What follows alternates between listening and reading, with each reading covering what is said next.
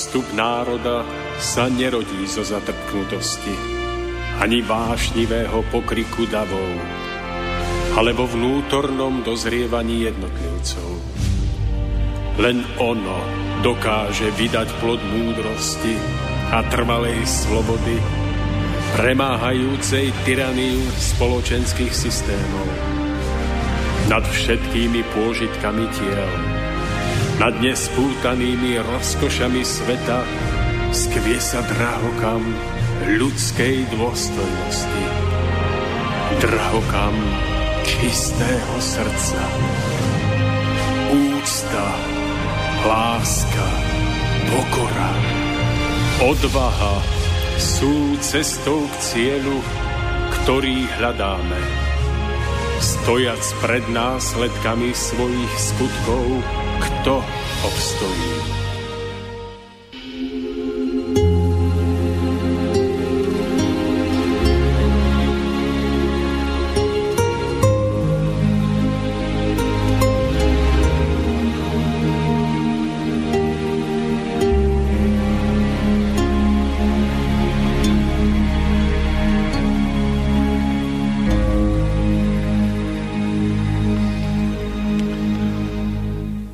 Očami mnohých, ktorí čítajú toto prikázanie, premietne sa bezprostredne obraz pozemského súdnictva a svedectiev v prípadoch podliehajúcich vyšetrovaciemu procesu.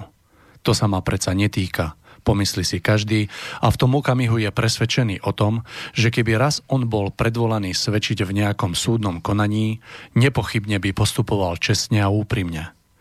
Možno ho ešte napadne, že v prípade nejakého sporu medzi priateľmi či kolegami v práci pomohol by dobrovoľne ako neovplyvnený svedok pri objasňovaní prípadu. Tým sa považuje za čestného a ideálneho občana štátu a domnieva sa, že ani proti 8. prikázaniu sa ničím neprehrešil. Je to správne, pokiaľ ide o spomínané prípady. Je správne, keď je človek pripravený takto konať.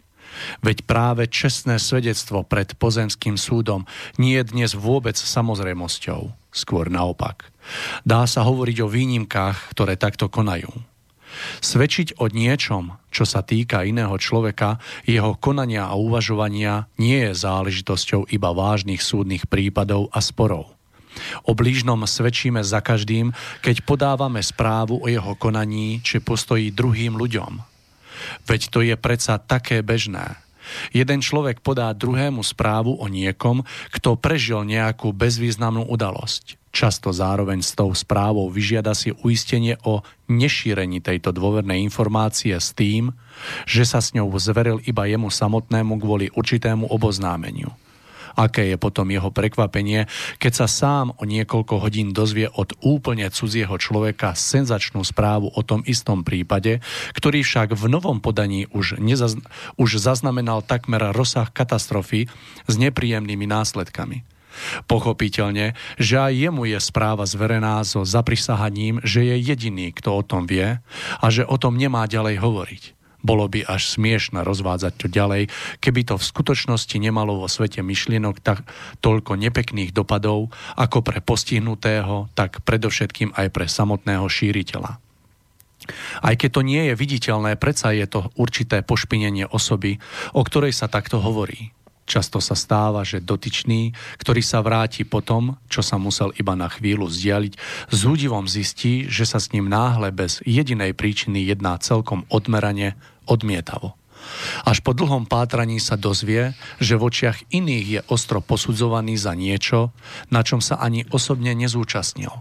Aké je namáhavé a vyčerpávajúce všetko objasniť a nakoniec presvedčiť druhých, že to nie je on, kto si vymýšľa to už zažil v určitých obmenách každý človek. Vedomie toho, že je dnes v rôznych spoločenstvách a kolektívoch človek vydaný na nemilosť, krivým klamstvám, obvineniam a ohováraniu neprajníkov, priviedlo už mnohých rozhodnutiu vzdať sa radšej zamestnania či určitého postavenia, odkiaľ mohli pomáhať i tisícom ľudí. Osme prikázanie preto, ako ostrý meč oddeluje od mieru milovných a čestných ľudí všetkých povrchných tárajov a ohovárajúcich štváčov, všetky klebetnice a lstivých obchodníkov s osudmi blížnych ako hnusné lepkavé tvory, ktoré škodia za každým svojim slovom a patria preto jedine do rovnorodých úrovní temného a sliského bahna. Dbajme preto na toto prikázanie a vystriehajme sa v povrchnej ľahkomyselnosti hovoriť o druhých ľuďoch vtedy, keď s úplnou istotou nevieme úplne všetko o tom, čo popisujeme. Už Ježiš hovoril, vaša reč nech je áno a nie, čo na to je, je od zlého. Môj úvod odštartoval 84. vydanie relácie Ceste vzostupu a ja vás, milí poslucháči, zo štúdia v Banskej Bystrici srdečne pozdravujem. Tak ako môj úvod poznačil, dnes budeme pokračovať v rozprávaní, ktoré sme si pomenovali e, prešitky židovskej kultúry alebo zákonitá múdrosť a budeme dnes rozprávať o 8. dobre mienenej rade alebo ak chcete o 8. prikázaní, ktoré znie nevydáš krivého svedectva proti svojmu blížnemu. Dovolte mi poznamenať kontakty 048 381 01 alebo studiozavináč slobodnyvysielač.sk na túto tému sa nebudem dnes rozprávať s nikým iným ako s mojim veľmi dobrým priateľom, ktorý už sedí oproti mňa a je pripravený sa s nami podeliť o jeho vlastné myšlienky a pohľady práve na túto osmu dobre mienenú radu. Takže Tomáš, krásny, príjemný podvečer vám želám. Mario, aj vám prajem nádherný dá sa povedať, že už skoro zimný večer, takže ďakujem za nádherné uvítanie, zdravím náš nádherný fanklub, to znamená nádherné spriaznené duše tu v štúdiu, ktoré nás budú vnútorne možno aj nejakými otázkami podporovať. No a Mário, tak sa teším, že opäť máme možnosť pokračovať Hmm, a že je pred nami prikázanie, téma prikázania, ktoré je stále veľkou výzvou pre nás všetkých. Teším sa aj ja a verím, že sa nám podarí opäť našim poslucháčom poskytnúť také nové výhľady práve na túto dobre mienenú rábdu, pretože ono sa povrchne môže zdať, že každý sa vie do tohto vtesnať, ale myslím si, že opak je pravdou a v dnešnej dobe je aj toto prikázanie mnohokrát a mnohostranne porušované. Na záver môjho úvedu už len dodám pre našich poslucháčov, že reláciou vás bude sprevádzať Mário Kováčik. Tomáš, ak by ste nenamietali, my sme ešte v minulej relácii dostali mailik od nášho poslucháča, ktorý ktorý by som rád eh, prečítal, aby sme sa krátkosti eh, k nemu Môžeme. vyjadrili.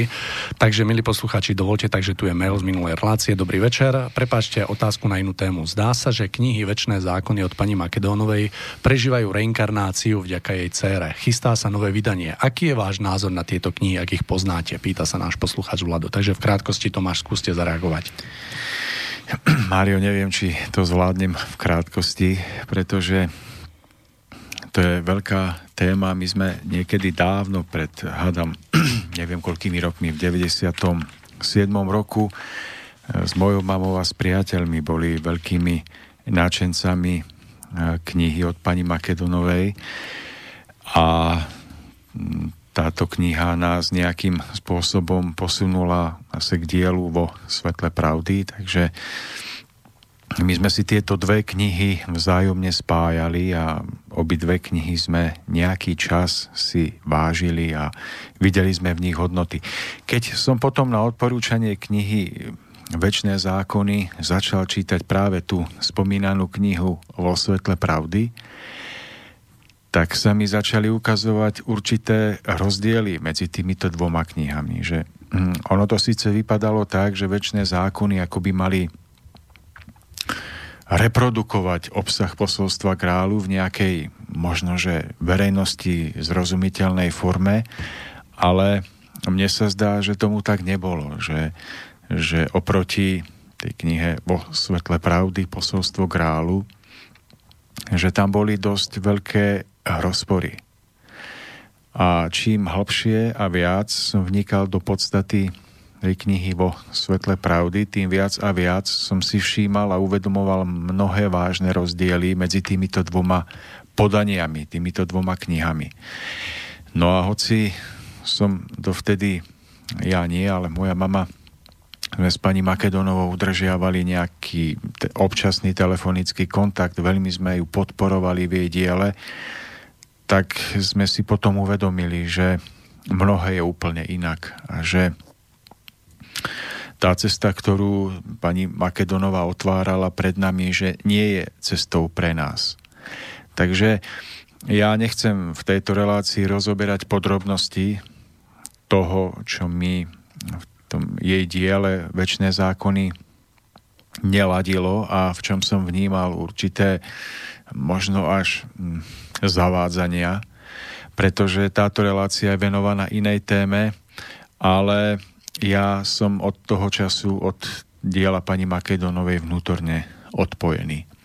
Takže mm, je na každom jednom mm, človeku, aby sám skúmal to, čo číta a aby si sám urobil obraz o tom, čo číta. To je jednoducho povinnosťou každého jedného z nás. Takže pre mňa je dielo vo Svetle pravdy stále e, veľkým dielom, z ktorého čerpáme vlastne aj mnohé pre naše relácie, či už o prikázaniach, alebo pre relácie, ktoré prebehli dávno, dávno predtým, ale osobne si tieto dva diela nespájam. No a pokiaľ tu na Slovensku alebo aj v Čechách, na Morave budú ľudia, ktorí jednoducho budú to dielo pani Makedonovej uznávať, budú ho nejakým spôsobom zbožňovať a šíriť, tak dovtedy asi sa aj dcera pani Makedonovej bude snažiť, aby to dielo ďalej šírila. Takže toľko naša, naša, alebo nie že odpoveď, ale aj odpoveď, ale toľko naše stanovisko k tejto otázke. Pohníme sa, pohníme sa dopredu, Tomáš. Dneska budeme hovoriť o dobre mienenej rade, ktorá je osma v poradí. Nevydáš krivé svedectvo. Takou ľahkou otázkou na úvod, ako vy sa pozeráte práve na túto dobre mienenú radu, ako čo nás, prečím nás vystrieha, alebo na čo nás nabáda. Skúsme tak. Mário, keď sa vrátime zase k tej pra podstate toho obdobia, kedy tieto dobre mienené rady boli nám ľuďom dávané, tak oni mali aj eh, čisto praktický zmysel. Pretože spoločenstvo ľudí, ktoré Mojžiš zastrešoval a viedol, tak bolo možné udržať iba za predpokladu zachovávania určitých pravidiel. A k tým pravidlám patrilo aj to pravidlo, že človek nebude o iných hm, hovoriť tak, že bude o nich klamať, že ich nebude ohovárať ani osočovať a hlavne nebude o nich vydávať krivého svedectva. Pretože akékoľvek spoločenstvo ľudí, ktoré nerešpektuje túto dobre mienenú radu, tak vyhorí samo v sebe. Jednoducho nikomu z nás sa nepáči, keď o nás niekto hovorí niečo, čo nie je pravdivé, tak sa každý z nás vie jednoducho postaviť na zadné, keď treba a vie prejsť do obrany alebo, alebo tvrdého protiútoku. A podobne to je v prípade našich blížnych v každodennom živote. Nikomu sa nepáči, keď o ňom vravíme niečo, čo nie je pravdivé, čo ho zraňuje, čo ho stavia do negatívneho svetla. Takže, ale, takže v tomto vidím tú podstatu prikázania, že ak chceme jednoducho krajšie a harmonickejšie žiť tu na Zemi, ak chceme utvárať vzťahy a spoločenstva, tak o sebe navzájom neklamme. Neočierňujme sa navzájom. Takže toto prikázanie, táto dobre mienená rada je, je na výsosť praktická, ale všimnite si ten každodenný život, ktorý žijeme, že ako my zachovávame a rešpektujeme túto dobre mienenú radu. Že všimnite si, ako prežijeme, neviem, deň na pracovisku. Každý niekde pracujeme, chodíme možno, že nechodíme, chodíme na úrad práce, ale keď náhodou máme to šťastie a chodíme do zamestnania, tak e, vlastne, čo sa tam stáva? My sme svedkami, že toto prikázanie je vlastne porušované na dennom poriadku. Že, že niekto niekoho očierni, postaví ho do negatívneho svetla. Prečo? No predovšetkým preto, aby, aby hm, nejakým spôsobom hm, častokrát odpútal pozornosť od seba samého a tým, že iného očierni, tak uh, vlastne si nájde nejaký objekt, na kom si jednoducho vybije svoje možno negatívne nálady a emócie. Ale to, čo nás ľudí skutočne častokrát vedie k tomu, že o iných klameme alebo iných očierňujeme, je jednoducho snaha odviesť pozornosť od nás samotných. Je to častokrát jednoducho strach, že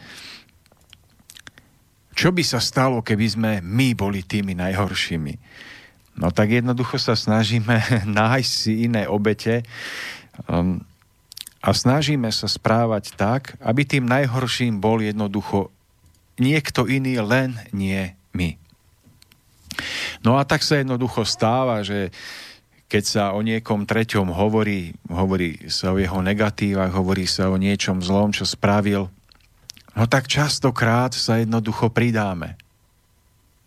Lebo si povieme, veď konečne nie je reč o nás. Konečne sme mimo obliga, sme jednoducho mimo rámec a môžeme si jednoducho užiť tu tých 5 minút slávy, keď konečne nie sme na mužke my, ale niekto iný. No a tak, keď jednoducho vidíme dvoch, troch, ako sa jednoducho bavia o, o treťom, tak sa pridáme.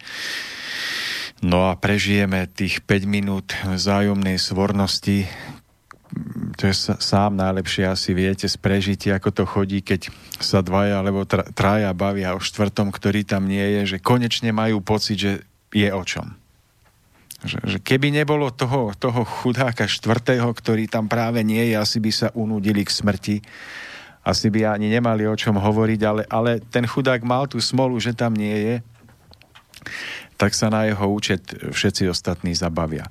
Ale pripomínam, že tá najväčšia pohnútka, tá najväčšia príčina, pre ktorú my o iných hovoríme v zlom, častokrát klameme, pre ktorú my sa zapájame do dialogov iných ľudí a potom o niekom zase akoby tam dolievame do ohňa, je to, že máme proste hm, strach, že čo keby sa vravelo o nás, tak, tak konečne to môžeme využiť, tak vravme o niekom inom. Ale Mário, za týmto všetkým je skrytá hlboká podstata. A tá hlboká podstata spočíva v tom, že máme strašne slabé a ubité to zdravé sebavedomie o nás samotných. Tože keď my máme strach, že snáď o nás by sa mohlo hovoriť a nebodaj v negatívnom svetle, že to by sme neprežili. Sme slabí. Tak práve preto, že sme slabí, tak využívame takéto nejaké uľahčovacie mechanizmy odpútavania pozornosti od nás samotných. Preto dalo by sa vlastne deduktívne povedať, že naša vlastná slabosť, naša vlastná úbohá mienka o našej vlastnej hodnote nás vedie k tomu, že jednoducho splinieme s okolím a necháme sa vtiahnuť do ohovárania, osočovania a takýchto rečí. Ale keby sme mali pevné sebavedomie, keby sme boli skutočnými osobnostiami, ktoré žijú tak, aby jednoducho nemali čo skrývať a ktoré si v prípade otvorené diskusie vedia svoje obhájiť, ale aj priznať, tak by sme jednoducho v situácii, keď sme vťahovaní do takýchto ohováraní a osočovaní, jednoducho vedeli jednoducho rázne naznačiť a povedať Vážení priatelia, kolektív, hovoríme tu o tretej, štvrtej osobe.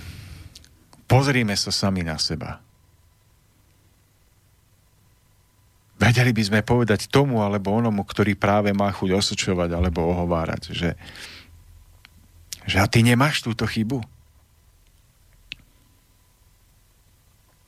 Z úzkostlivej obrany by sme jednoducho prešli do hrdého protiútoku.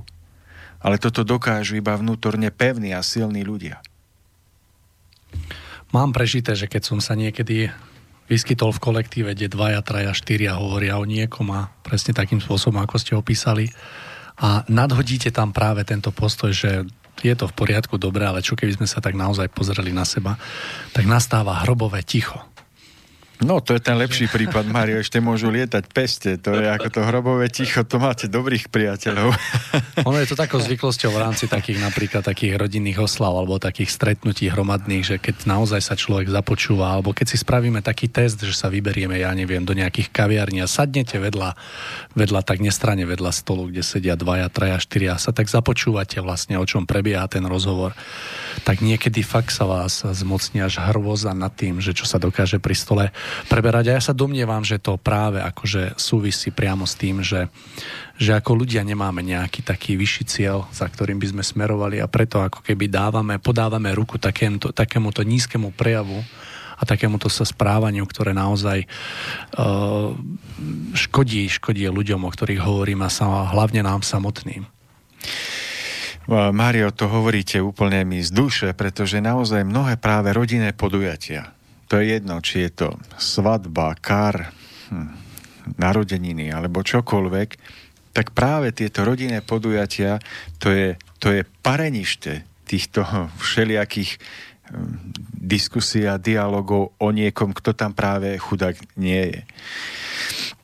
A zase pramení to častokrát práve z toho, a opakujem to po tretíkrát, že my sami nemáme vlastne zmysel a náplň svojho vnútorného života. Že na jednej strane je to ten strach. Hej. A na druhej strane je to to, že my sami vlastne mnohokrát ani nemáme o čom. O čom točiť, jak sa to dneska ľudovo hovorí. Takže, no tak a keď nemáme o čom a vyčerpali sme témy o počasí a ja neviem, čo, čo také sa preberá o varení napríklad, alebo všetky tieto e, kontaktné témy sme vyčerpali, tak potom nám už zostáva nič iné, iba si na niekoho sadnúť. No a, a tam sa to potom rozprúdi. Čiže mnohokrát to potom svedčí aj o tom, že my nemáme vlastne mm, ten správny vnútorný život, tú náplň, o ktorej by sme mohli vlastne s inými hovoriť, zdieľať to, čo prežívame. Takže ak jednoducho máme túžbu toto prikázanie, túto dobre mienenú radu v živote začať naplňať, tak nestačí jednoducho mať pocit, že dobre, už nebudeme hovoriť o iných. To je málo, to, to, to, zase sklzneme tam, kde sme boli. My potrebujeme uzdraviť svoje sebavedomie nájdením vnútorného obsahu nášho života. A to nám dá vnútornú energiu a silu jednoducho byť dôveryhodnými a vzornými ľuďmi. Že, že tam, kde sa niekde um, o niekom hovorí, tak tam prídeme náhle a tí ľudia zavnímajú z nás, že by bolo dobre, keby boli ticho. Že to jednoducho zavnímajú z toho tichého vnútorného pôsobenia. Alebo my vo vnútri budeme prinášať jednoducho určitú vnútornú náplň. Tí ľudia budú vnímať, aha, tu je niekto, kto jednoducho, ak, ak budeme kecať takto, tak si po, tak to ako nás uvidí do nás. Mne sa vždy páčila rovina, aj keď som začal uh, troška hlbšie vnikať napríklad do týchto prikázaní, mne sa veľmi páčila rovina, ktorá sa odkrie, keď sa pozrete na akúkoľvek z týchto dobre mienených rád, že nie, že čo nebudem robiť, nepokradneš, nescudzoložíš, že nevydáš krivého svedectva, ale keď sa pozrieme na to, čo máme robiť, hej, na to, aby sme jednoducho podporili všetko to dobré. A mnoho ľudí napríklad je v tejto rovine, že sa môžeme domnievať, že my že sme dobrí preto, lebo nerobíme zlo. Hej, to znamená, ja mám za to, že dobrý človek je ten, ktorý robí a koná dobro, nie že len nerobí zlo. A presne je to aj v tomto, ako vy vnímate túto rovinu, že napríklad to nám hovorí, že čo nemáme robiť, ale naopak, čo by sme mali robiť, aby sme... Mario, ja sa snažím to práve hovo- nejak povedať, že je potrebné, aby človek e, vlastne sa oslobodil od strachu, aby jednoducho si uvedomil, že keď bude mať čisté svedomie sám pred sebou, tak sa nemusí jednoducho mm, báť, že o ňom niekto bude hovoriť. Nemusí sa báť, že, o ňom, že ho bude niekto ohovárať a preto, aby on v tom strachu vlastne to nedopustil, tak začne ohovárať niekoho iného. Chápete? Veď si zoberte jednoduchý príklad troch alebo štyroch zamestnancov niekde v práci. Napríklad môžu to byť predávači. V nejakom obchode, na neviem, potraviny môžu predávať. No a jeden z nich mm, urobí nejakú drobnú chybu, príde vedúci smeny a povie, že jednoducho, aha, tá, tuto je nepozametané alebo niečo. Tento pokarhaný si uvedomí, že je v centre pozornosti, že jednoducho asi sa mu to nejak naklonilo, asi by iní mohli hovoriť o tom, že si neplní povinnosti. A miesto toho, aby, aby bol vnútorne pevný, napravil to a jednoducho bol sám sebou, tak čo, čo bude robiť? Bude vyhľadávať chyby na ostatných kolegoch. A keď náhodou nejaký iný kolega nechtiac niečo urobiť, tak to rozmaže tak, že urobí z komára somára. A vtiahne do toho všetkých, aby sa o tom vravelo. A čím viac on sám bude robiť chyb, tým viac bude vyhľadávať chyby na iných. A hovoriť o nich. A zaoberať sa nimi a vťahovať do toho riešenia čo najväčší počet ľudí. Aby rozprávaním o tom niekom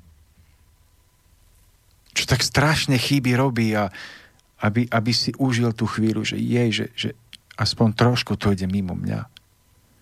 Chápete, Mário, že to je ten základný, ja sa snažím opísať ten základný mechanizmus, ktorý vedie k tomu, že my o niekom takto rozprávame. Že prečo vlastne? Že prečo, že my keď pochopíme tú príčinu, tak my môžeme toto prikázanie začať naplňať. Keď ju nepochopíme, tak to nezmeníme.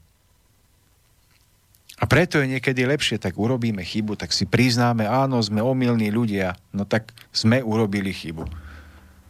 No ak sa vám už moc nepáčime, tak vás jednoducho, tak ma kľudne vyho- vyhote. Takže máme tu otázku.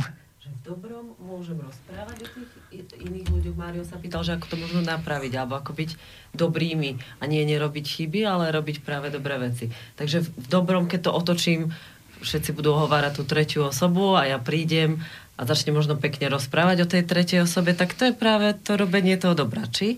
Ako v dobrom sa môže rozprávať o tých tretich osobách, čo tu nie sú, či? Nie?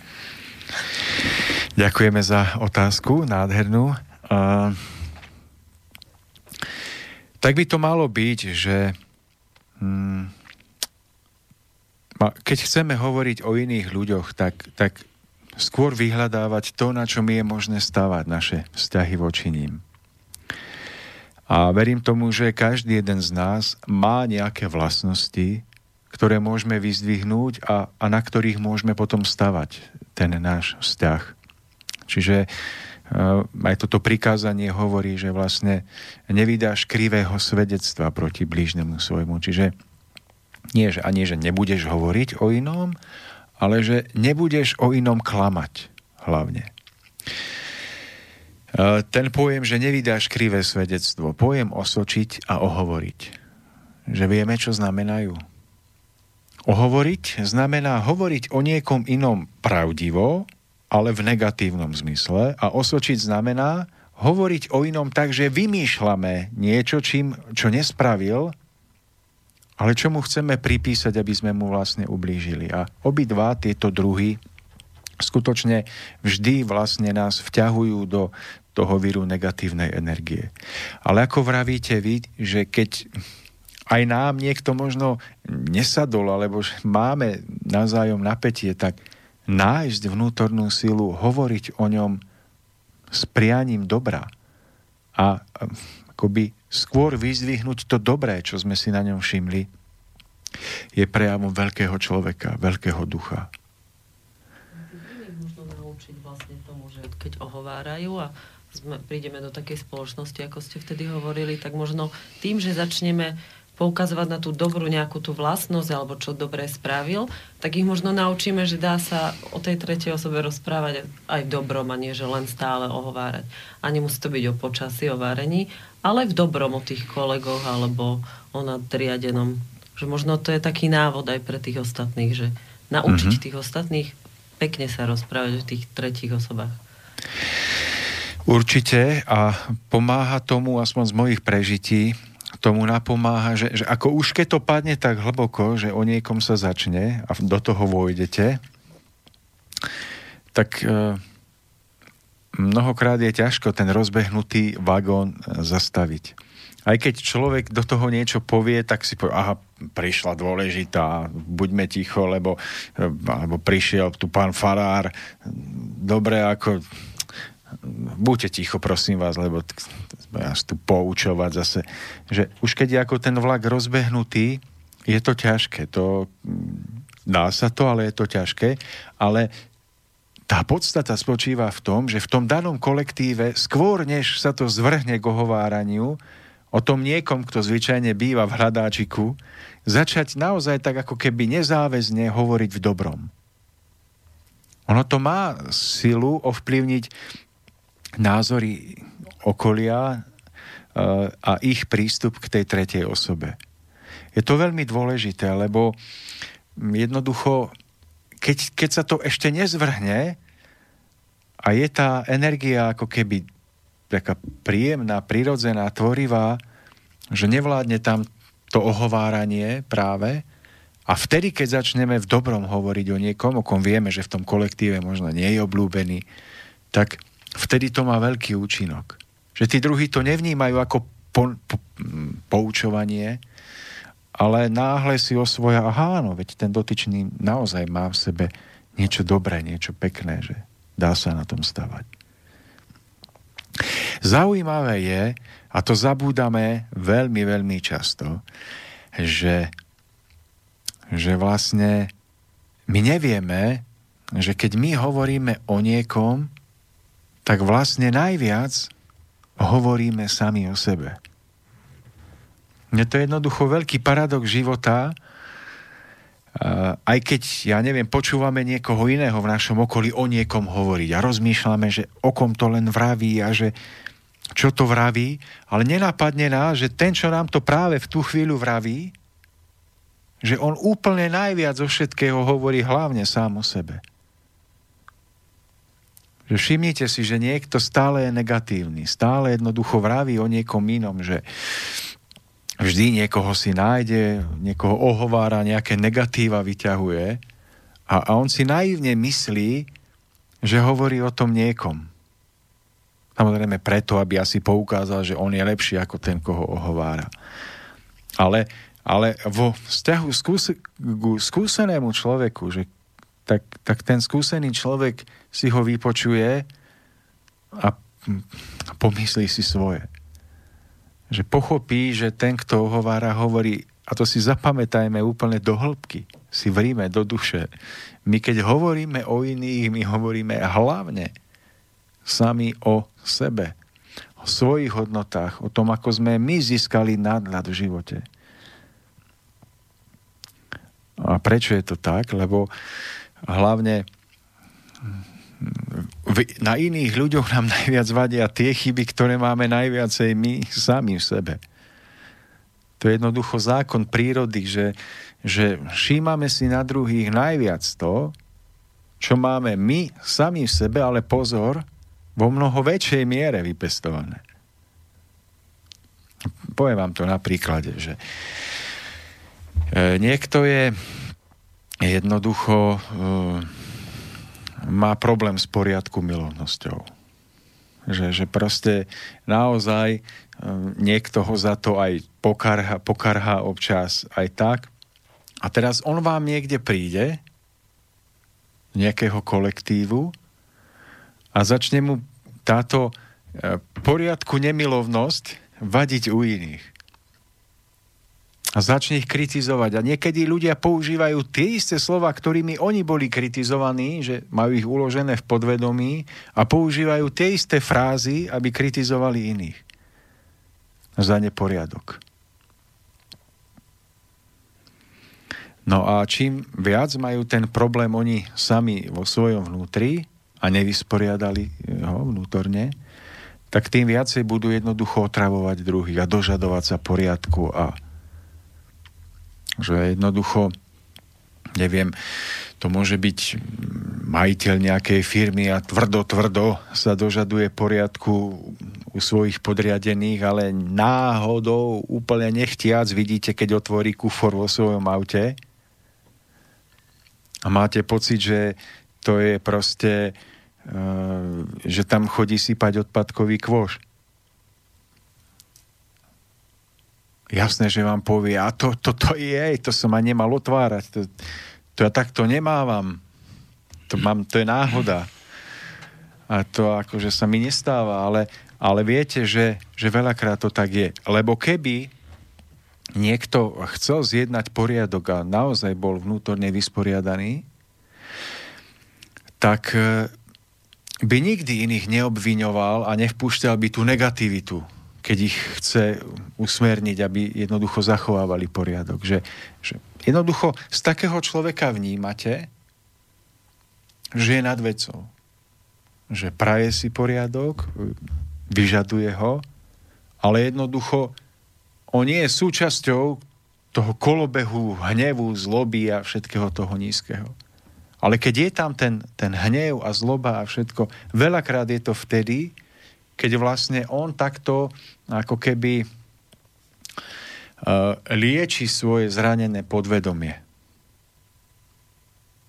No takže pamätajme si túto jedinú základnú múdrosť, že keď hovoríme o iných, a to ako hovoríme o iných, tak svedčíme tým predovšetkým o našej vlastnej osobe, o našej zrelosti, o skrátka našom naladení vnútornom. To je zaujímavé, že keď niekto ide sa uchádzať o zamestnanie, Mário, že vyhodia ho z troch zamestnaní predtým, lebo všade rebeloval alebo robil nejaké problémy, bol nejaký, nejaký konfliktný typ a príde do nového zamestnania, sedí za stolom a uchádza sa o zamestnanie. No a ten na druhej strane stola sa pýta, čo vás viedlo k tomu, že ste ukončili predchádzajúce tri zamestnania? A on si povie, konečne správna otázka, konečne to dám. Skrátka, objasním, ako ja vidím spravodlivosť a proste tu, tu sa ukáže, kto som. Že aký mám vzťah k spravodlivosti a k hodnotám. A teraz pustí na tých predchádzajúcich. No to boli darmožráči, to boli jednoducho zlodeji Tí na úkor ostatných robili, šikanovali ma všetko, zaplatiť mi nechceli. A... No a keď sa na konci opýta tam toho na druhej strane stola, že teda berete ma alebo neberete, tak mu povedia, že nie. No prečo nechápe, že ja som sa tak snažil, veď, veď som jasne povedal, že o spravodlivosť mi šlo a, ale nevidí, že ohovoril všetkých zamestnávateľov predtým ohovoril. No a, a čo by urobil tomuto, ke, keby ho vyhodil a išiel by sa o nové zamestnanie uchádzať? No zase by ho iba ohovoril. Tuto, tento jeho nový potenciálny zamestnávateľ by bol jednoducho nová obed jeho citu pre spravodlivosť. Ale on to nevidí. Iba má pocit, že jednoducho sa mu všetky dvere v živote zatvárajú. Je potrebné mnohé prežiť, aby človek nahliadal na situácie a veci tak, ako rozprávate. A ja môžem z vlastných presvedčení prežití povedať Tomáš, že je to tak, ako hovoríte. Ale pre mňa je tam zaujímavý ešte jeden rozmer, že keď si uvedomíte, že naozaj veci sú tak e, veľmi dôkladne treba počúvať ľudí, keď hovoria o niekom, pretože v skutočnosti vydávajú svedectvo o samých sebe. A nie preto, aby sme im to vedeli potom tak opreť, ale možno preto je veľmi dobre to vedieť, aby sme vedeli následne pracovať s tým človekom a vedieť ho nasmerovať tým správnym smerom, vedieť mu pomôcť bez toho, aby sme mu niečo vytkli, pretože každý, väčšina z nás nemá rado, hej, keď sa nám niečo vytýka, keď sme nejako karhaní za tie všetky veci. A v tomto je to vlastne pe- pekné, že ja, ja, som, ja som tak postavený v tejto veci, že ak chcete ľudí dobre poznať, tak ich počúvajte hlavne vtedy, keď hovoria o niekom inom, pretože hovoria vlastne o sebe a vydávajú tak svedectvo ktoré dokáže byť uh, vám alebo poslucháčom ďaleko, ďaleko akože uh, hodnotnejšie ako pre toho samého človeka, pretože na, naozaj kto nepozná, nepozná túto súvislosť alebo túto skutočnosť, tento fakt, tak skutočne dokáže rozprávať uh, veľmi veľa o tých druhých a neuvedomujúc si, že vlastne rozpráva len o sebe a hovorí o svojich vlastnostiach, o tom, čo sa mu nepáči.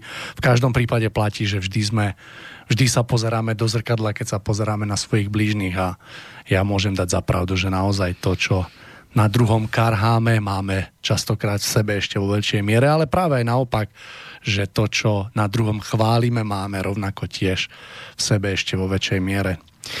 Mário, keby ten zamestnávateľ, alebo ten teda zamestnanec, ktorý hľadá prácu, bol povedal o tých predchádzajúcich zamestnávateľoch, že že boli to v podstate ľudia, sa snažili robiť, čo bolo v ich silách. Jednoducho, ja som to už nemohla, nemohol vydržať, pretože mal som nejaké osobné dôvody a, a možno bola chyba vo mne, že tá spolupráca nefungovala tak, ako by mohla. Pokiaľ by ten človek bol tak múdry a veľký, že by pochopil, že aj on mohol mať nejaký spolupodiel zodpovednosti na tom, že tam musí odtiaľ odísť.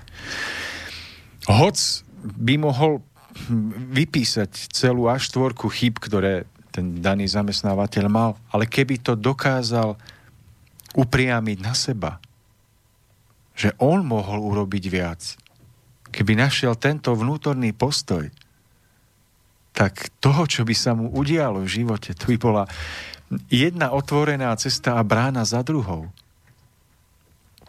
Ale to by musel vnútorne dozrieť. Mne sa veľmi páčil. Ja som počas svojho života prežil 2,5 roka vo veľmi veľkej fabrike, ktorej meno nebudem dneska hovoriť a tým, že som do veľkej miery vychovaný policiou, tak som sa tam niečo naučil a keď chcete vedieť, kto v skutočnosti kolo vás je, tak jednoducho treba tak pustiť do toho éteru takú tzv. kačicu a veľmi pekné to bolo práve v tejto fabrike, že keď som chcel vedieť, aby to vedeli všetci, tak to trebalo načasovať a povedať to 5 minút pred veľkou prestávkou, kde sa asi 200 ľudí potom stretlo pri fajšení a bolo úžasné pozerať, ako rýchlosťou sa to všetko dokáže šíriť a ako, ako sa to potom z druhej strany podozvedáte všetko. Je to zaujímavé v dnešnej dobe.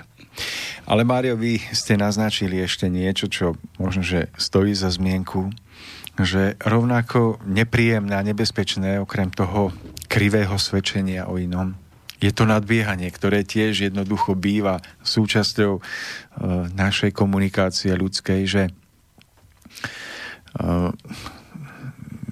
vo vzťahu niekomu, kto je pre nás dôležitý, alebo kto by pre nás mohol byť v našom živote dôležitý, z akýchkoľvek dôvodov, tak mnohokrát zvykneme takémuto človeku nadbiehať. Jednoducho robíme pravý opak toho ohovárania všetkého, ale e, z rovnako nízkych pohnútok. Len to má úplne akoby opačnú podobu, zdanlivo krajšiu. Hej, že, že neviem, teraz e, v podstate vyzdvihujete až, až neprirodzeným spôsobom tú dotyčnú osobu a chválite, že je, ak, ako vy chodíte, aký, aký vy máte, ako toto máte. Ja, ja neviem, ako sa správate a vy máte taký pohľad vznešený a, a učesaný ste krásne. A, viete, a že človek veľakrát jednoducho a, s týmto všetkým je tiež neprirodzený a svedčí o tom, že, že vnútorne nestojí správne.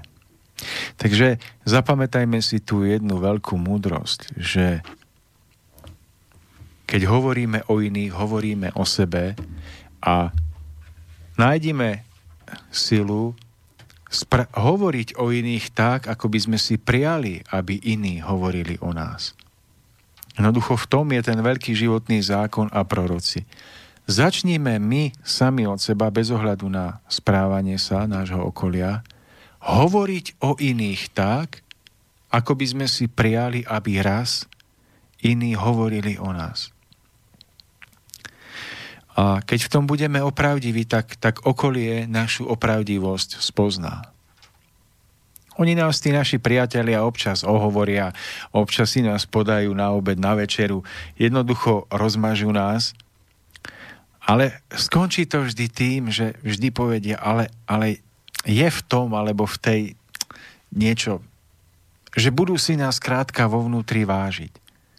Chápete, bez ohľadu na to, že možno nás kde tu ohovoria. Ale budú si nás vážiť, lebo budú vidieť, že, že my sa snažíme byť čistí.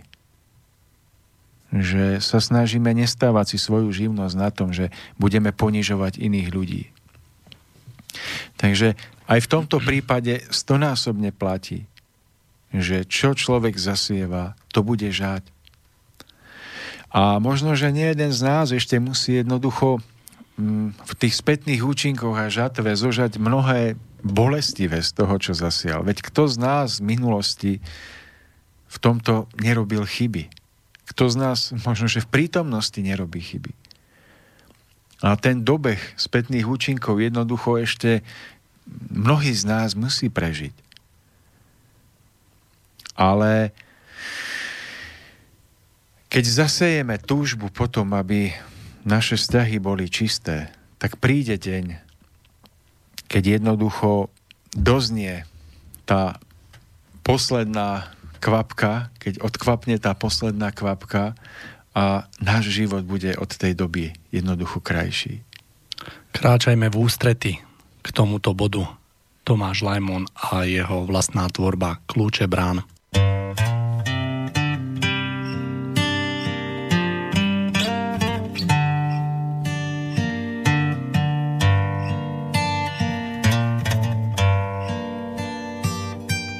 Kľúče brán zamknutých medzi štít odlievaj príliv v srdci máš. V srdci máš to, po čom túžiš. Avšak len ak s láskou slúžiš, smieš mať nádej. Rokov pár preletí, časti tvár poznačí vrázkou. Vtedy snáď pripustiť nebude nežné, že to podstatné bolo to bežné, dotyk vrúcnosť, úsmev. No tak skús, kým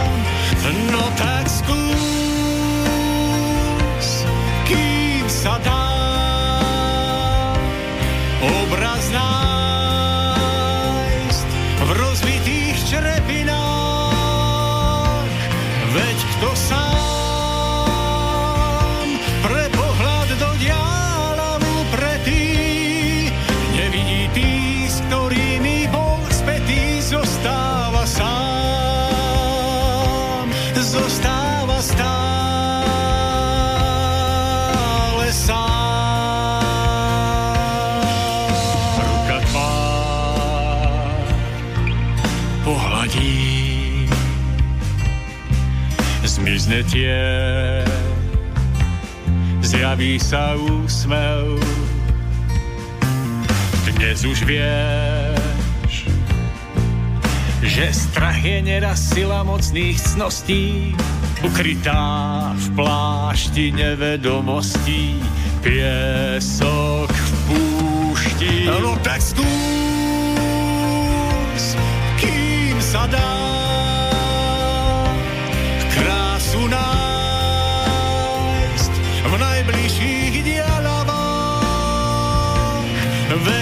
sám pre pohľad do nevidí kvet na dlaniach rozvitý, zostáva sám, zostáva. No tak skús sa dá obraz nájsť črepinách. Veď kto sám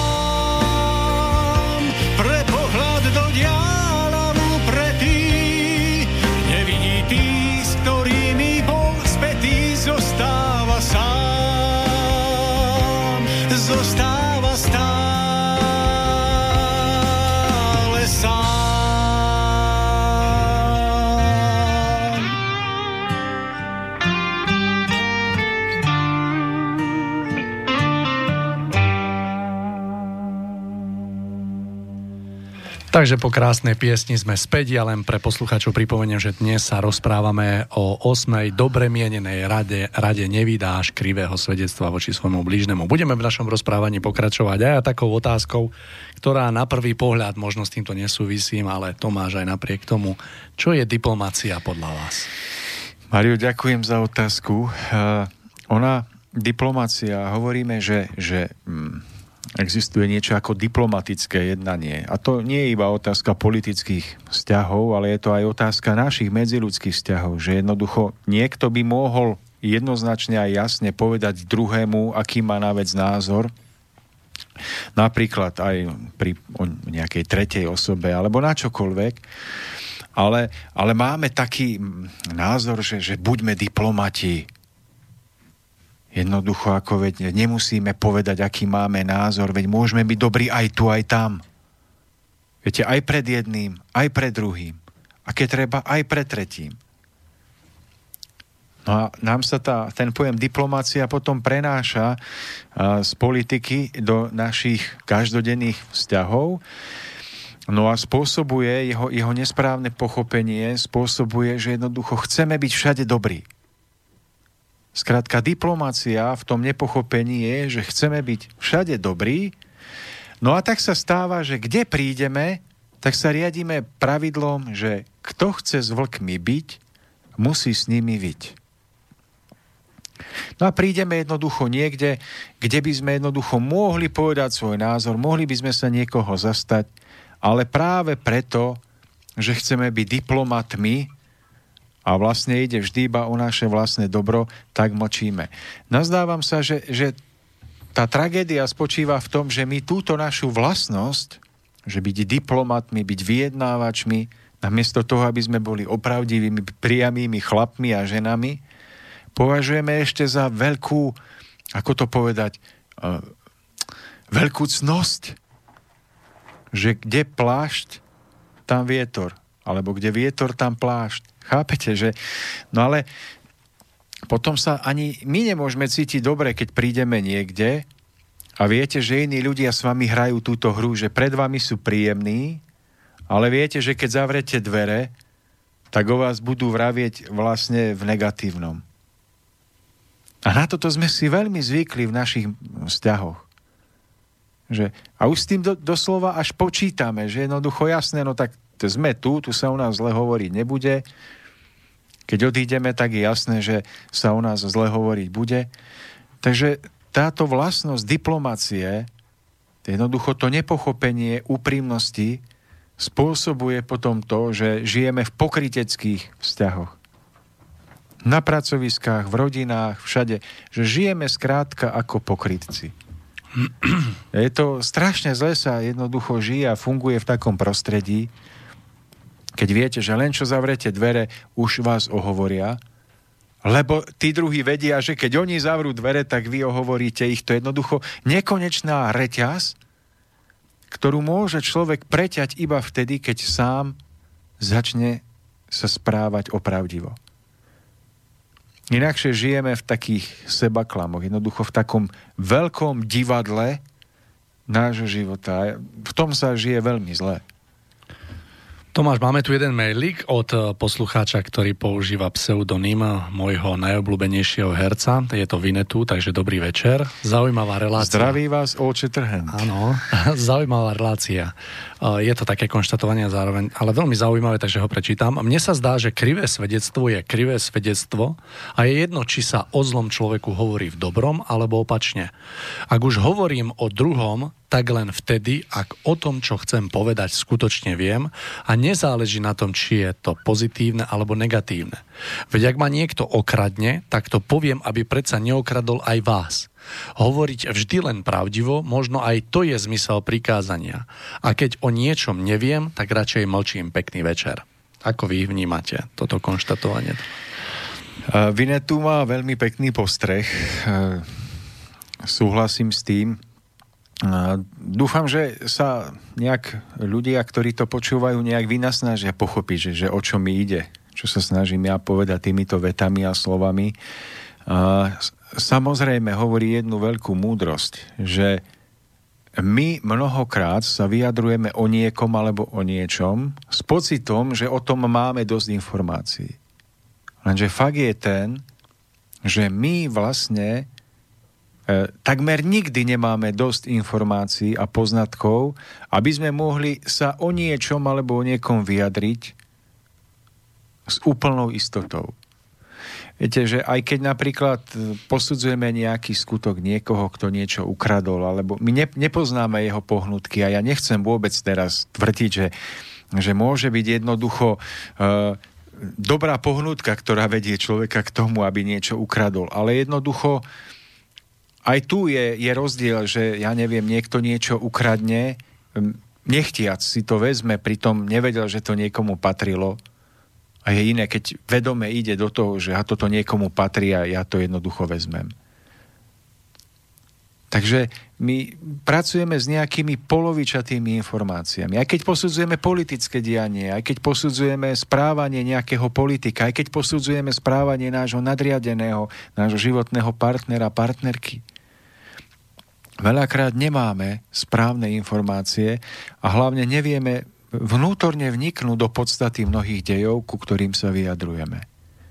Preto je mnohokrát lepšie povedať o danom človeku alebo o danej veci, že takto to vidím, mám taký názor, bo takto to vnímam, ale nie, že takto to bolo a takto to je a basta. Pretože skutočne my nevieme. A ja sa tiež v živote, v svojom živote učím hovoriť, možno to aj v reláciách, počuť, že radšej povedať, ja to tak vnímam, alebo mám taký názor, nazdávam sa, než že takto to je. Ale to je jednoducho veľká škola života, aby sme tak trošku viac počúvali aj seba samých, že čo vlastne hovoríme. Ako môžu iní ľudia pochopiť to, čo hovoríme. Mm. Ja by som povedal t- taký kľúč, alebo mm, by, by som chcel teraz dať nám všetkým do ruky taký kľúč, že podľa ktorého sa môžeme priblížiť veľmi blízko k tomu, aby sme toto prikázanie jednoducho správne zachovali. A ten kľúč spočíva v tom, v položení si jednej otázky v každodennom živote, že povedal by som toto o niekom aj vtedy, keby tu teraz bol – Chápete, že, že hovoril by som toto o ňom a takým spôsobom, ako to hovorím, keby práve teraz sedel vedľa mňa? A toto je veľká vec, pretože ak si dokážeme položiť takúto jednoduchú otázku, tak zistíme na veľké, naše veľké prekvapenie, že možno, že 99% toho, čo o iných hovoríme, keď tam nie sú, by sme nikdy v živote si nedovolili a neodvážili sa povedať, lebo by sme sa hambili, keby v tú chvíľu sedeli, sedeli vedľa nás. A jednoducho, aj to, čo by sme povedali, by sme ešte povedali s iným spôsobom a iným, aby sme sa ich nedotkli. Alebo aby sme jednoducho neboli hlúpi voči ním, aby sme ich neohovárali. Aj keď súhlasím s tým poslucháčom, veď my sme to v minulej relácii rozoberali, že ak niekto robí zle, a, tak sme povinní povedať, áno, tak, takto to vidíme, to sa nám jednoducho nepáči, dajte si pozor. Ale co sme rozoberali minule, on, ten poslucháč náš Vinetu to asi nepočúval. Ale teraz ide o to, že, že túto otázku si položme, lebo to je zlatý kľúč, ktorý keď budeme mať v rukách, a budeme ho správne používať, tak nám veľa pomôže. Opakujem to ešte raz. Že keď chceme o niekom niečo hovoriť, položme si vopred otázku, povedal by som toto a toto a takýmto spôsobom, keby bol tu vedľa mňa? Tak opakujem, že 99% by sme jednoducho nepovedali. A to je jednoducho tá veľkosť človeka, alebo akási česť a morálka, že nehovorím o inom inak, keď je tu a inak, keď tu nie je. Že úplný vrchol dokonalosti v tom, čo vnímam, že jednoducho ešte nikto z nás asi nedosiahol, ale môžeme to niekedy dosiahnuť, možno, že dneska, večer, aj zajtra, že ten vrchol je v tom, že nebude rozdielu, či on tu je, alebo tu nie je. Lebo vždy budem hovoriť tak, ako keby tam bol. Viete, koľkokrát sa nám stane, že hovoríme o našom zamestnávateľovi alebo o niekom inom negatívne. Ale keď si predstavíme, že by tam bol, tak si uvedomíme, že by sme ho tým zranili. Lebo okrem tých negatív, koľko dobrého pre nás spravil, koľko má dobrých vlastností. A keby sme sa mu pozerali do očí, tak by sme si to možno skôr uvedomili. Tak sa pýtam, je rozdiel, keď hovoríme o niekom, je rozdiel v tom spôsobe, ako o ňom hovoríme a čo o ňom hovoríme, keď tam je a nie je. Ak ten rozdiel je, tak pracujme na sebe. Nemusíme sa teraz ani týrať, ani sa nemusíme e, bičovať, ak ešte nie sme v tom dokonali a teraz sa trápiť, že sme nedokonali. Ale dajme si to jednoducho ako predsavzatie do ďalších dní. A uvidíte a uvidíme to spoločne, že keď jednoducho budeme hovoriť tak, ako by ten dotyčný bol pri nás, tak tá úroveň aj vôbec našej vlastnej osoby a, ho, a naša vlastná hodnota nesmierne stúpne. A keď treba povedať o niekom, že niečo jednoducho urobil zle, alebo tak to povedzme. Ale hovorme to s vedomím, ako keby tam bol. Tomáš, ono je to, keď, keď vás počúvam práve pri vyjadrení tohto postoja, tak je to pre mňa veľmi zaujímavé, lebo ja sa vrátim späť do čias, keď som pracoval v polícii a keby ste vedeli, ako tam prebiehajú tie rozhovory. Keď sa jednoducho eh, skupina policajtov musí rozprávať o ľudí, o ľuďoch, ktorí sú práve takí, akých sú a jednoducho tam to ide jedna radosť. Hej, že neviem si predstaviť, lebo jednoducho tam to patrí, tam to musí odznieť, pretože tie všetky veci, no je to ťažké. Je to ťažké, Mário, ale jednoducho veď je to tá nádherná výzva života, zariadiť si život tak, aby sme sa mohli pohybovať v takom prostredí, kde tento spôsob jednania bude naplniteľný. No a keď sa nám zdá, že niekde to nefunguje, že niekde, že nás väčšinou, väčšinou keď stojíme správne, my nemusíme odchádzať, väčšinou nás ostatní vyhodia. Viete, to si všimnite, že, že veľakrát to tak funguje, že človek rieši otázku, či odísť, či neodísť. Že keď chce byť spravodlivý a čestný, Vydržte s tou čestnosťou ešte dva dní a sami vás vyhodia. A to je jednoducho také, že, že ľudia neznesú dneska opravdivosť, úprimnosť. My nemusíme odchádzať veľakrát. A možno niekedy aj musíme. Ale tá podstata je v tom, že koľkokrát my hovoríme o niekom a teraz vybehne spoza rohu neplánovanie a my, keď som bol vedel, že tam je, tak to úplne dá čo inak. Ale to je práve to, že, že my nie sme opravdiví ani sami pred sebou, ani pred druhými. Čiže vyskúšajme všetko, čo budeme o iných hovoriť, postaviť do toho, že ako keby boli vedľa nás. Aj keď povieme niečo o nich, niečo možno, že ako čo by sa im nepáčilo, ale povieme to tak, ako keby tam stáli, tak všetko bude inak. Takže toto je taká veľká výzva. Inak skúste si predstaviť, že čo by sa stalo, ja neviem, napríklad, že máme kamaráta, kamarátku, manžela, manželku, alebo sme vo vzťahoch nejakých vždy. A e, teraz máme nejaké myšlienkové procesy v priebehu dňa. Rozmýšľame a e, teraz vo vzťahu k niekomu s ním vedieme dialog, niečo o ňom hovoríme, ale vnútorne iba, mentálne. A že keby teraz niekto prišiel a povedal, tak Mário, ďakujem za koláčik, že vytiahnite teraz e, pásku, e, nejaký pamäťový záznam, ktorý sa vám odohral vo vašej hlave dnes,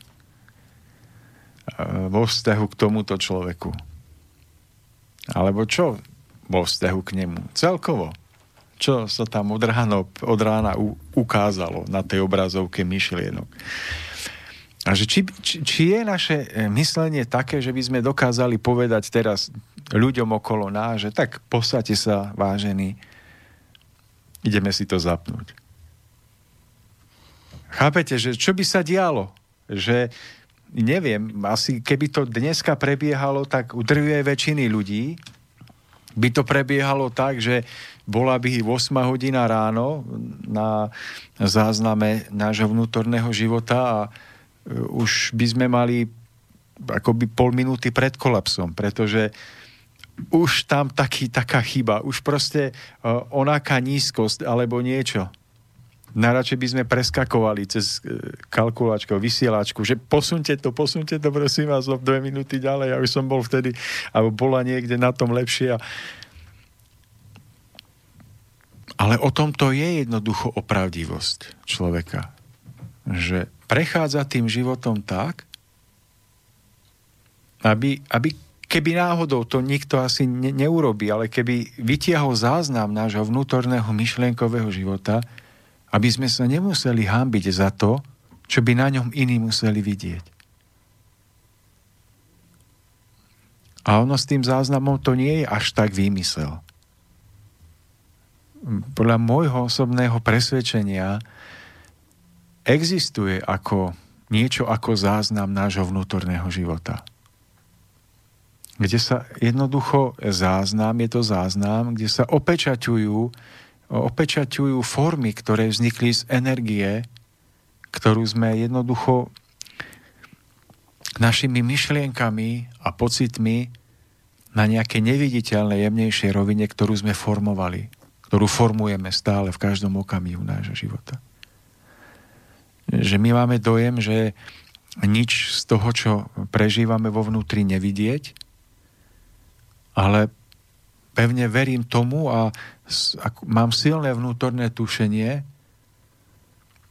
že to, čo my vyformujeme svojimi myšlienkami, že niekde jednoducho je zaznamenané. A že tie, tie záznamy sú živé do tej miery, do akej miery tie dané formy svojimi vždy novými a novými myšlienkami a pocitmi vyživujeme. Že to, toto je akože mimo záber tejto relácie dnes, ale že máme pocit, že sme tu na Zemi a sedím tu v štúdiu, ale že čo vytvárame, aký záznam vytvárame v tom jemnom, v tom jemnom otisku nášho vnútorného života. A preto keď možno, že na nás pozerajú naši neviditeľní pomocníci, alebo duchovní, alebo akýkoľvek iní, oni možno na nás nepozerajú ako na ľudí z mesa a kosti. Ale pozerajú na nás skrze tie neviditeľné, jemnejšie formy, ktoré jednoducho okolo nás si vytvárame našimi myšlienkami, ktoré jednoducho utvárame. Že akoby myšlienková že sila, ktorú cez myšlienky jednoducho formujeme do nejakých obrazov, vytvára nejaké neviditeľné okolie každého z nás a toto okolie svedčí o čistote, ľahkosti nášho života alebo o tom, čo, dajme tomu, prežívame ako ľudia na Zemi. A že aj po odchode z tejto zeme že nejdeme niekde do nejakého vymysleného sveta, že kde, ktorý nám niekto určil podľa toho, že či, či sme mu sympatickí alebo nie, že ako sme na ňo mrkli. Ale podľa toho, že aká bola tá skutočná záhrada okolo nás. Že to, čo my si vytvárame to psychickou energiou, ktorú cez myšlienky do obrazov formujeme, cez pocity a všetko, čo prežívame, že toto spolu vytvára to jemnejšie okolie, ktoré nás očakáva. Ale nechcem o tom hovoriť, aby teraz nevznikol nejaký strach, že, že teraz si každý z nás uvedomí, že ešte, ešte máme čo preformovať a vyčistiť, tak teraz začneme zúfať, pretože jednoducho nikto z nás nie je ešte tak dobrý a čistý, aby mohol povedať, že má okolo seba nádhernú záhradu, ale svetlo, ani tie vyššie duchovné bytosti, ani pomocníci nikdy na nás nepozerajú tak, že aha, tak tento tu má ešte v záhrade taký bodliak, tento tam v záhrade ešte, ja neviem, má niečo, čo svedčí o tom, že na Zemi niečo nezvládol alebo pokazil. Toto vyššie bytosti nikdy nerobia. Ale keď to aj vidia, tak sa snažia každému, kto zatúži po premene, po zušlachtení pomáhať. Oni to neberú ako dôkazový usvedčovací materiál, ako my ľudia, že aha, tak túto je previnilec odsúdiť. Ale keď vidia tieto bytosti, formy okolo nás, ľudí, tak hľadajú cesty, ako nám pomôcť, aby sme to okolie naše zušlachtili, skrásnelo. Lebo to, po čom túžime, ten pocit alebo cit šťastia, radosti, vzniká tým, že dlhodobým prežívaním ušlachtilejších citov, pocitov a myšlienok, ktoré začnú formovať to neviditeľné okolie, tú záhradu v našom okolí. A keď dlhodobo vytrvávame v tom vyššom naladení a celé to naše jemnejšie okolie začína kvitnúť v kráse, tak to poznávame ako ten pocit, kedy sa vnútorne oslobodzujeme. Náhle nemáme pocit, že sme otrokmi tohto života. Že ešte jeden problém pribudne a sme, sme odrovnaní úplne. A skáčeme z mosta, alebo ale že máme ten pocit, že sme stále silnejší, že každý problém, ktorý prichádza, už je snať ten posledný k tomu, aby sme boli úplne oslobodení a boli šťastní. Tomáš, ja to chcem doplniť, že ja som v živote získal rovnaké presvedčenie, o ktorom hovoríte, čo sa týka toho prehrávaného filmu a chcel by som to ešte doplniť, že vnímam, že je to tá najpodstatnejšia rovina a rozhodujúca, ktorá má vplyv na naše osudové vlákna, to ako sa bude, alebo kadia sa bude náš život uberať. A je dobré, že ste to odkryl, pretože nie zúfať, ale nech je to pre nás výzvou, že sa budeme snažiť práve na tejto rovine sa správať tak, aby je na to pekná myšlienka, verím, že si veľmi rýchlo spomeniem, že aby nás, alebo aby sme boli takými, za akých nás majú tí, ktorí nás milujú. Myslím, že takto to znie tá myšlienka. Mario, vy ste ma predbehli, ďakujem. Je to krásna myšlienka. Ja by som ju možno, že ešte skomplikoval, Poďte. Aby, aby vlastne uh, vypadala zaujímavejšie, inak je zaujímavá aj v tej, v tej forme, ako ste ju podali, že, že žijeme tak, uh, aby sme aj sami pred sebou mohli jednoducho byť považovaní sami pred sebou, aby sme seba mohli považovať za takých hodnotných, takých úprimných a opravdivých, za akých nás považujú ľudia, ktorí v nás vidia vzor, ktorí uh, si nás vážia. Čiže keď to vlastne hm, rozmením na drobné, tak môžeme povedať, že Chceme byť sami pred sebou takými, za akých nás považujú ľudia, ktorí si nás postavili v živote ako možno, že vzor v niečom. Ktorí nás považujú za dobrých, za opravdivých ľudí. A chceme byť sami pred sebou takými. Aby sme za takých platili aj sami pred sebou, nie iba pred nimi. Že toto je, toto je vlastne spojené s tou myšlienkou, že, že hovorme o iných, ako keby boli pri nás a súrodencom tejto myšlienky je to, čo vravíte práve vy, Mário. Že koľkokrát jednoducho niekto povie, že je, je, vy ste taký dobrý, vy ste taký, taká, taká ušlachtilá bytosť, vám niekto povie. A vy si poviete, ale som taká alebo takýto aj sám pred sebou. A to je vlastne začiatok vnútorného posunu každého z nás. Lebo každý jeden z nás ešte má čo robiť v tom, aby bol sám pred sebou považovaný za takého, akého ho chcú vidieť ľudia, ktorí ho milujú, ktorí ho jednoducho si ho ctia. To je základ vlastne to je chrbtica osobnosti človeka. Tam sa rodí. Lebo ak sme takí, že ja neviem, keď sme pred druhými ľuďmi, tak sa správame pekne, držíme telo, obliekame sa slušne, ale jednoducho, keď sme doma sami, tak zverinec, jednoducho, tak to potom nie je ešte ten stav. Že napríklad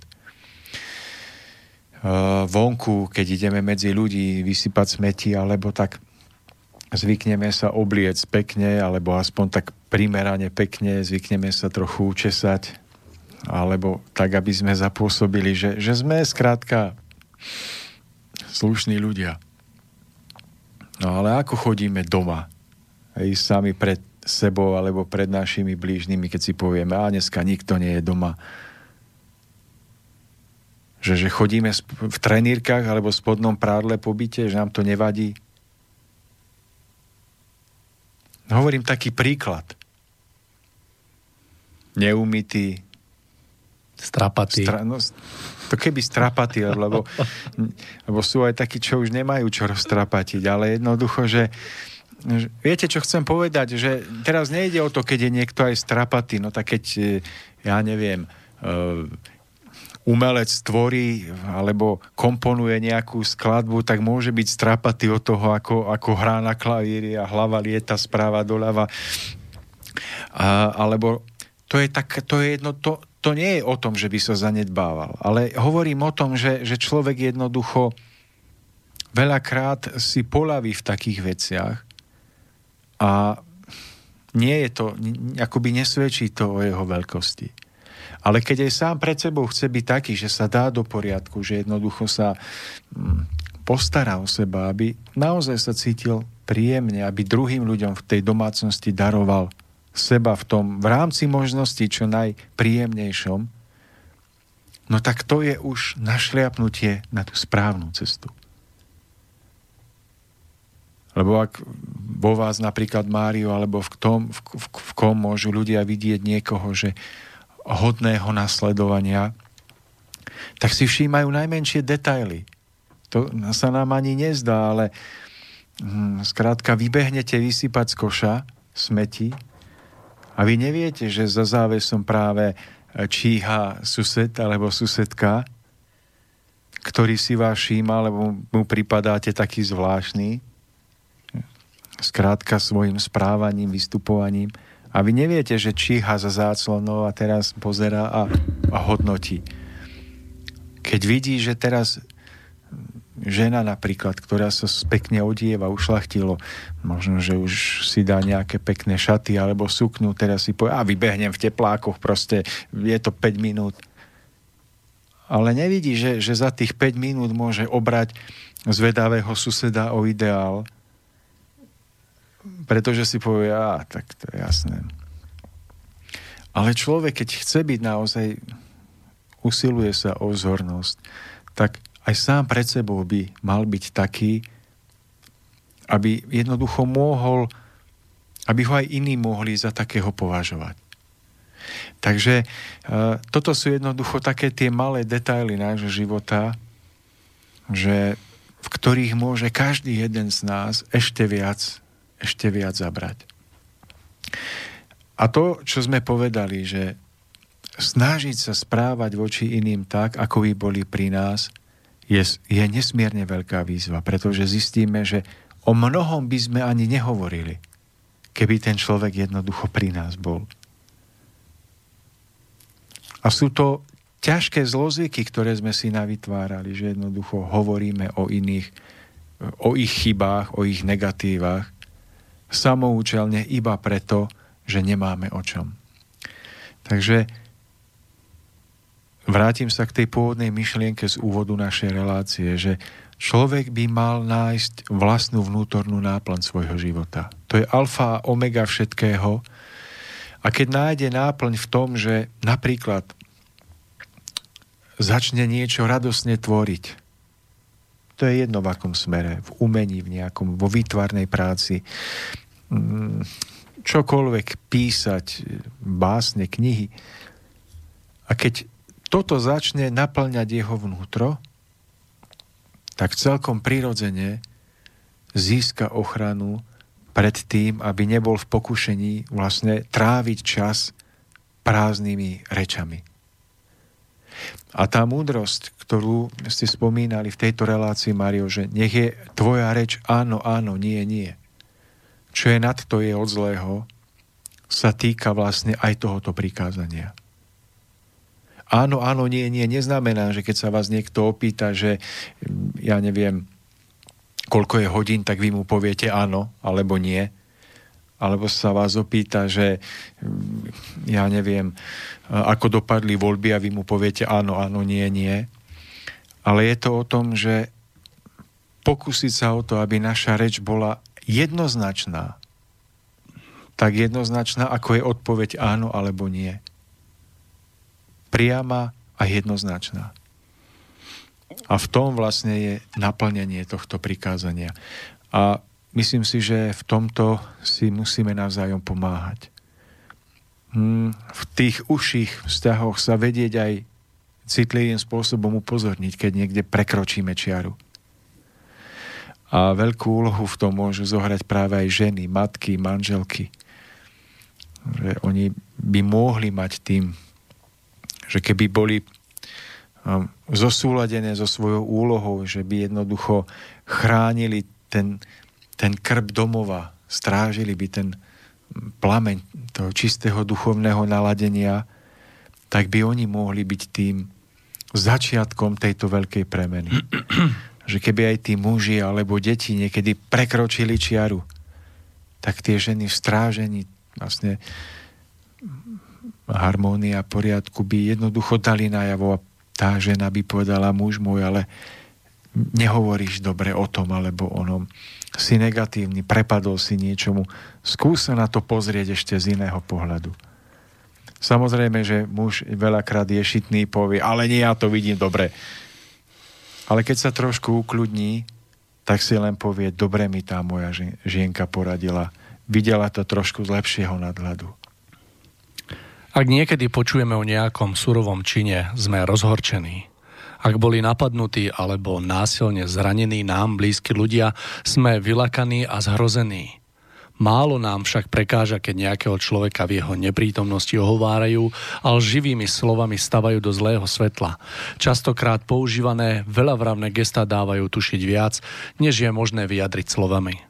Zapamätajme si, hrubohmotný útok možno napraviť ľahšie, než útok na dušu, ktorá trpí podkopaním povesti. Milí poslucháči, náš čas sa pomaličky naplňa a my sa nachádzame v samotnom závere 84.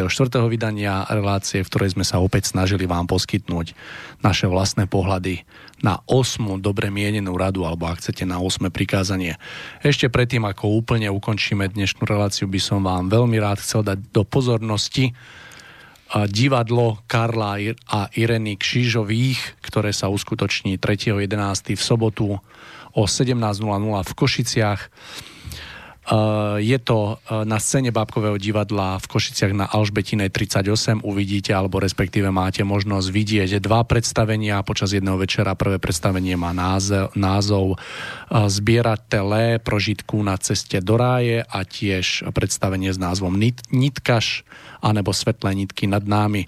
Keby ste chceli bližšie info, tak na www.knižnalekaren.sk prípadne na čísle 0910 200 134 Tomáš, a máme tu v závere ešte jednu takú otázočku. Ideme skúsiť na dve minútky? Dojedám koláčik, ale môžete... Dobre, zatiaľ. dobrý večer. Myslíte, že rozprávaním o ušlachtilom spôsobe života môžete zmeniť ľudí? Katolíckej cirkvi sa to zrejme nepodarilo za 2000 rokov, keď, keď sa pridávate aj vy.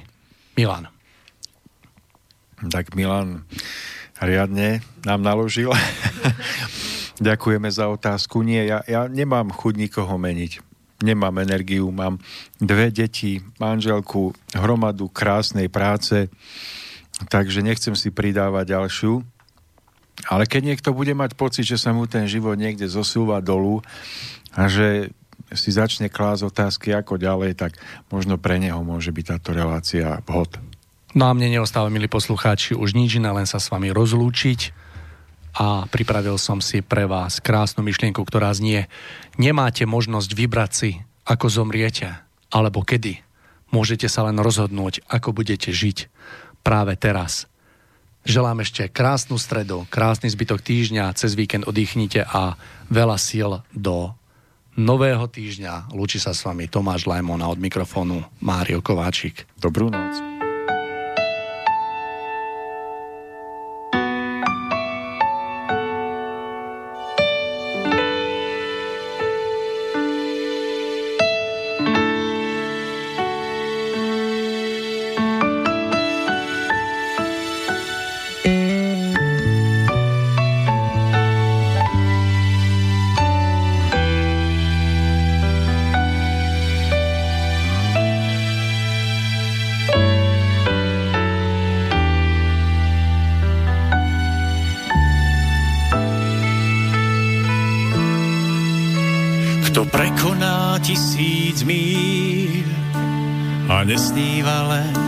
O svojich právach, kto siahne na dno svojich síl.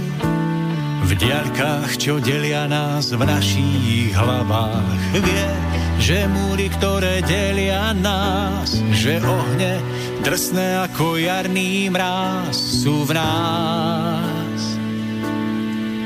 Len v nás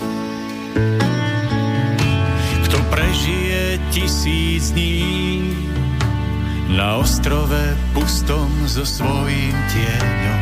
Kto rozpozná, že tento tieň je tým, čo mu najviac vadí v niekom inom. Ten vie, že zem raz bude Boží chrám, až vtedy, keď sa najskôr zmení sám, on sám. Len sám láskou nájdený, nocou skúšaný.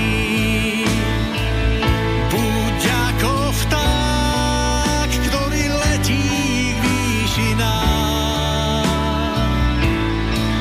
Skrz dám svetlom nájdený, nocou skúšaný.